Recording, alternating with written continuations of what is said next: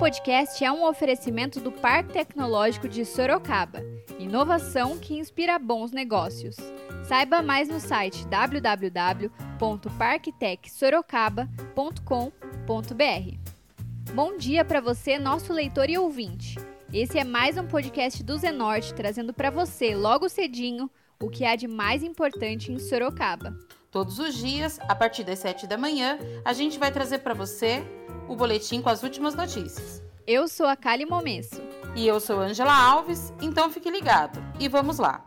Hoje é terça-feira, dia 21 de abril, e nós vamos trazer para você, nosso leitor e ouvinte, as principais notícias da cidade. Na manhã da última sexta-feira, dia 17, a prefeita Jaqueline Coutinho foi entrevistada pela TV Câmara para falar sobre as medidas que estão sendo adotadas de prevenção ao novo coronavírus, o Covid-19. Iniciando a entrevista, a chefe do Poder Executivo foi questionada sobre a sua avaliação em relação aos projetos que estão sendo votados nas sessões legislativas no combate ao Covid-19.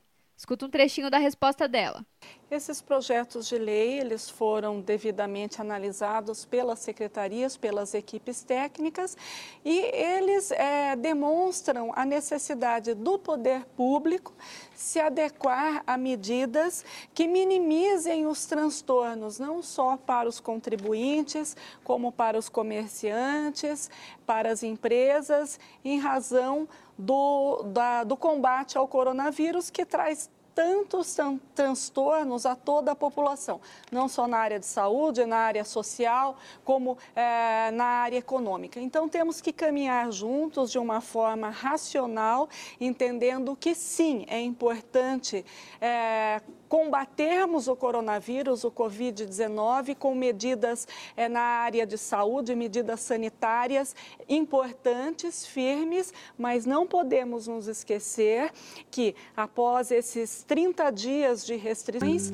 é, o país ele precisa retomar o ciclo produtivo para não sofrer, sofrer mais percalços dos que já estão sofrendo. E o secretário da Fazenda, Marcelo Regalado, preveu a perda de arrecadação de 236 milhões este ano, quase 40% do orçamento. Escuta o que a prefeita falou sobre essa previsão. Exatamente. Isso considerando que as medidas de restrição impostas pelo governo federal, estadual e municipal não se é, prorroguem por um período maior. Evidentemente, esse valor, esse montante de 236 milhões de perda de arrecadação, perspectiva de perda de arrecadação dentro da, do orçamento da prefeitura é extremamente impactante e ainda levando em conta a queda do PIB em torno de 1,8%, ou seja, menos 1,8% do, é, de crescimento do PIB já está sabendo por meios uh, técnicos da área de economia é que existe a perspectiva de termos um PIB menor ainda, o que evidentemente vai impactar de forma grave né, na arrecadação, na receita do município e, obviamente, nós tendo uh, um município ele arrecadando menos, ele vai ter menos para uh, implementar as ações que deveriam ser feitas previstas é, dentro do plano de governo para serem realizadas naquele ano fora a questão do coronavírus, que demanda gastos é, muito maiores na área de saúde e na área assistencial. Jaqueline Coutinho ainda falou sobre medidas que devem ser adotadas a fim de minimizar os impactos negativos gerados na economia. Escuta só. Nós teremos que é, nos acautelar, reavaliar contratos, é, eventualmente suspender alguns ou suprimir alguns dentro daquele limite que é, é, possível do ponto de vista legal. Existe a possibilidade de suprimir contratos administrativos até o montante de 25%. Aqueles que é, se revelarem despiciendos ou não tão importantes para as ações é, cotidianas deverão ser reavaliados enfim. A contenção de despesas é algo que tem de existir. Lembrando que, é, dentre esses projetos de lei que nós encaminhamos para a Câmara, nós temos aí é, a isenção, a suspensão de pagamento de ISS pelo período de 90 dias, né, para os trabalhadores autônomos. Nós temos também a suspensão da taxa de fiscalização por igual período.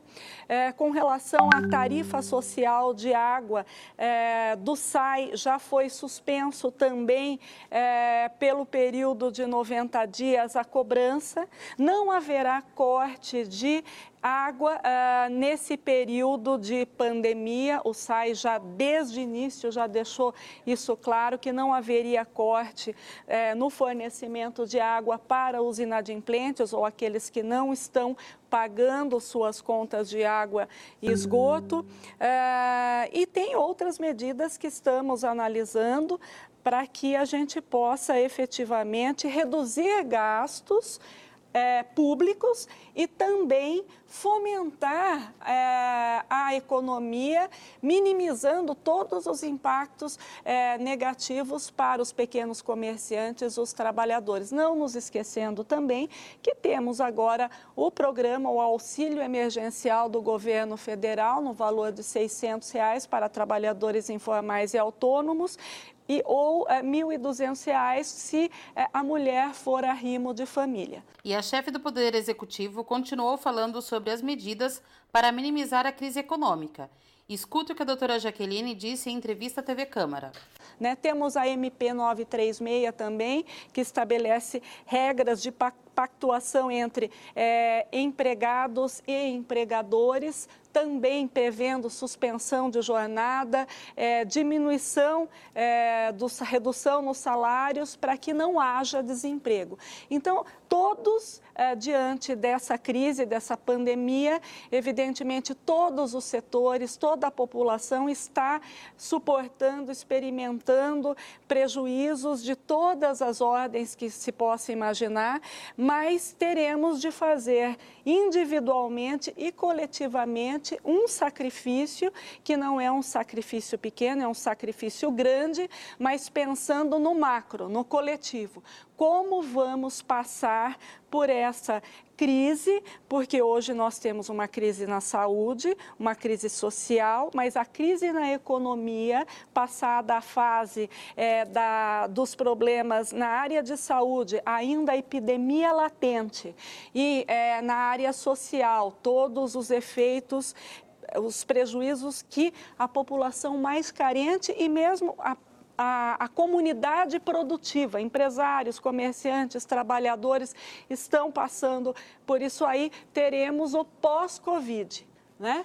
Como vamos lidar para que a economia volte a crescer, para que não tenhamos é, um número de desemprego grande que venha a gerar um impacto maior na, na seara econômica.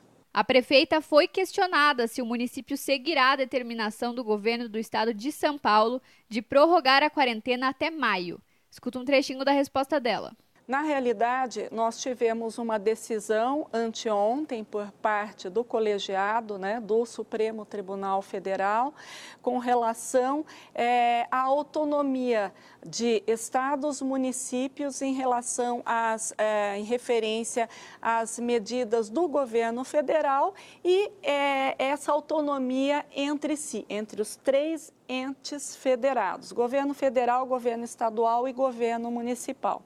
Enfim, os entes eh, federados, os entes da federação, de acordo com o entendimento do Supremo Tri, eh, tu, eh, Tribunal Federal, têm autonomia para deliberar dentro de suas jurisdições, do seu espaço de atuação, o que deve ou não funcionar, o que é ou não serviço essencial, as formas de restrição evidentemente sempre priorizando a questão da saúde, a questão da não propagação da doença.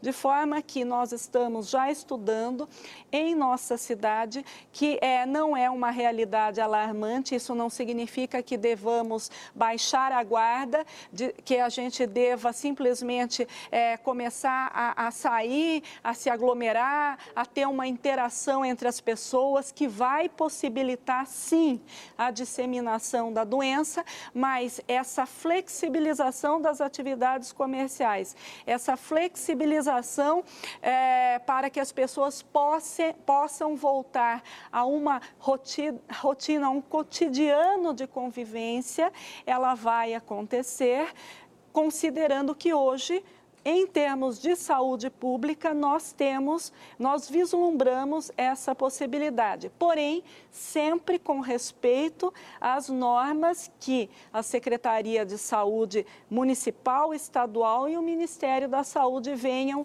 a impor. Mas a flexibilização, a, a, a gente permitir que determinadas atividades econômicas voltem, determinados comércios, determinadas uh, empresas voltem a funcionar, ter sua atividade, é, talvez analisando critério de proporcionalidade em relação às pessoas que possam adentrar, porque, evidentemente, essas pessoas que eh, venham adentrar nos estabelecimentos, que voltem a ter as suas atividades eh, normais, elas não poderão se aglomerar em hipótese alguma, nem internamente nem externamente. E agora você escuta o recado de um dos nossos apoiadores, o Tenda Atacado. No feriadão, fique em casa. Mas caso precise fazer compras, o Tenda Atacado está preparado para receber você. Ofertas desta terça, válidas somente para Sorocaba. Frango inteiro congelado, 3,95 kg. Leite condensado moça Nestlé Lata, 395 gramas, 3,85. Fralda descartável Protec Baby Jumbo Pompom,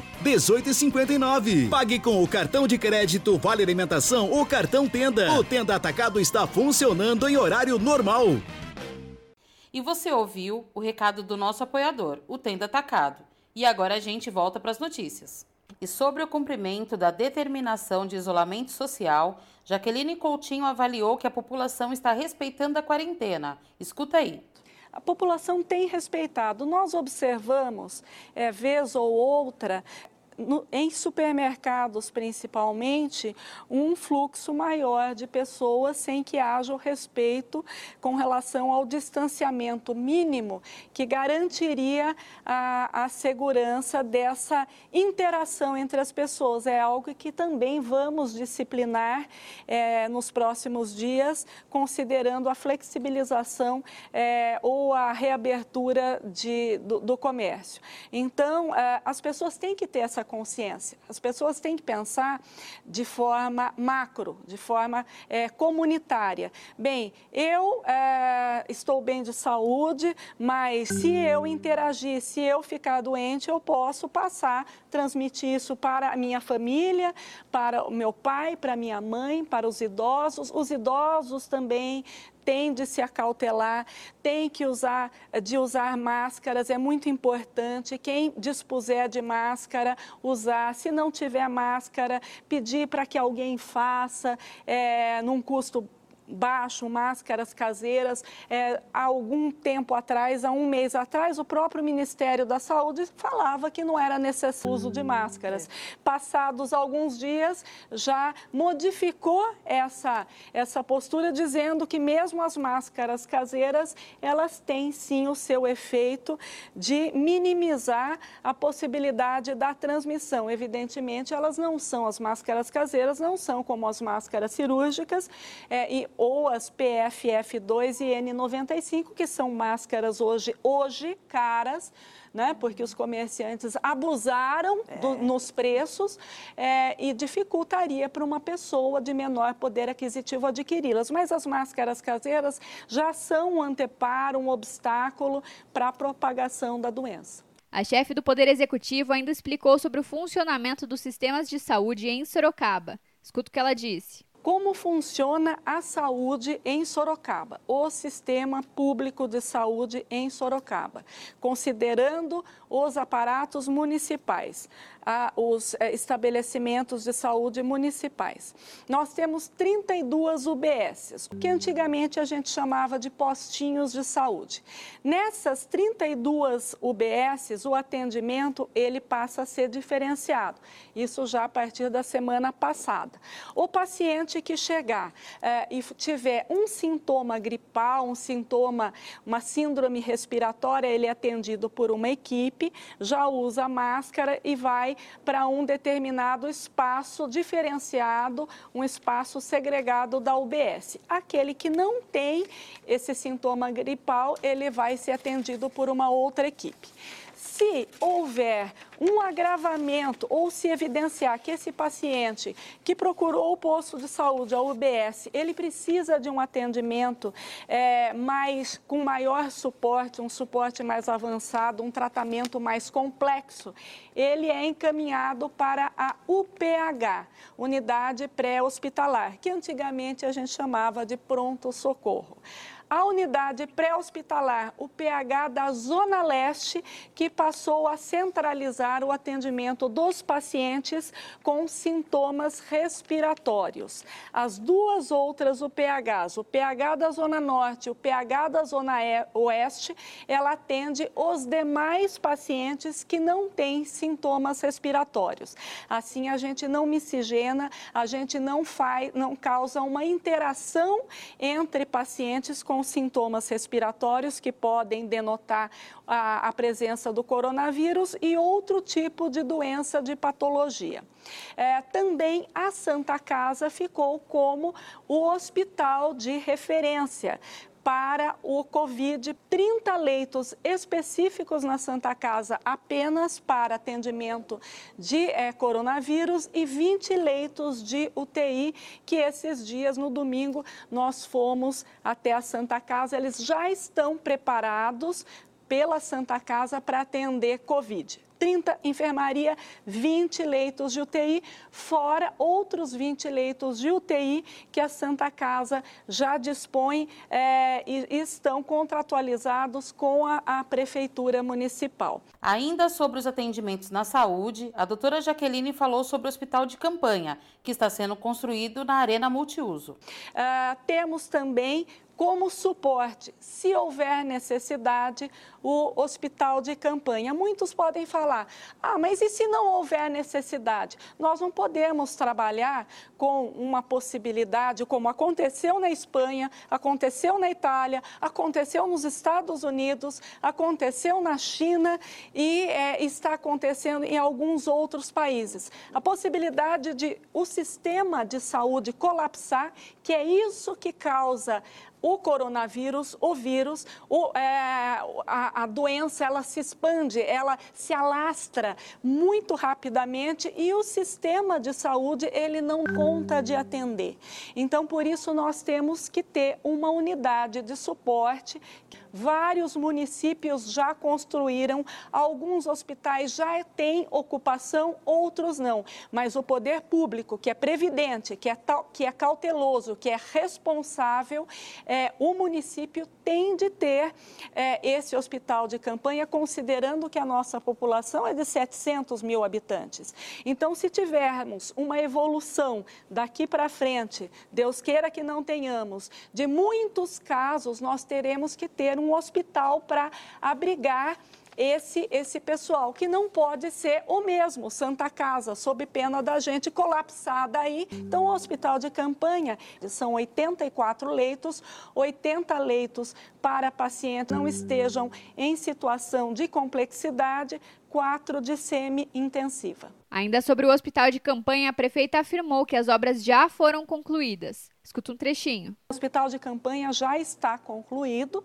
certo. só estamos agora vendo qual é a, a, a, entidade que vai operacionalizar, ou seja, que vai fazer, vai trazer médicos, auxiliares de enfermagem, técnicos de enfermagem, que vai trazer os equipamentos para que a gente possa ter é, o RH, o funcionamento. Fizemos a estrutura, né? Na estrutura nós temos aí piso diferenciado, é um piso utilizado em é, unidades de saúde, as divisórias, a parte hidráulica, a parte elétrica. E vocês ouviram a entrevista da TV Câmara com a chefe do executivo, doutora Jaqueline Coutinho. A gente segue acompanhando as medidas adotadas pelo poder público no combate à Covid-19 e traz mais informações em breve. Agora a gente muda de assunto e fala sobre previsão do tempo. De acordo com o Instituto Nacional de Meteorologia, o INMET, esta terça-feira deve ser de sol. Os termômetros registram máxima de 28 graus e mínima de 15 graus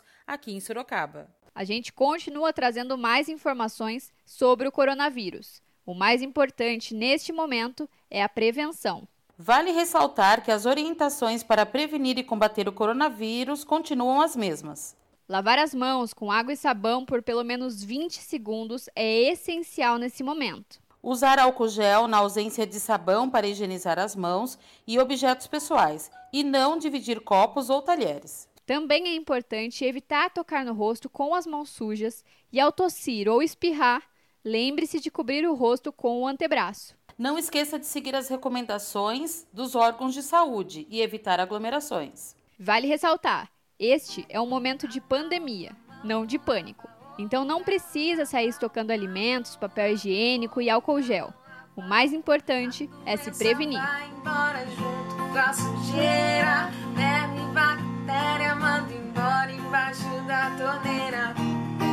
Água uma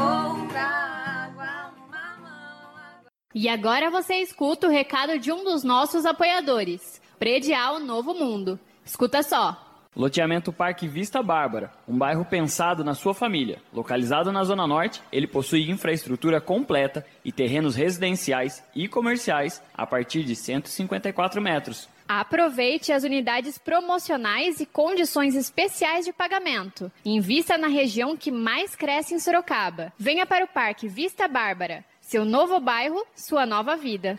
Realização e vendas Predial Novo Mundo. Ligue já 3302 3344.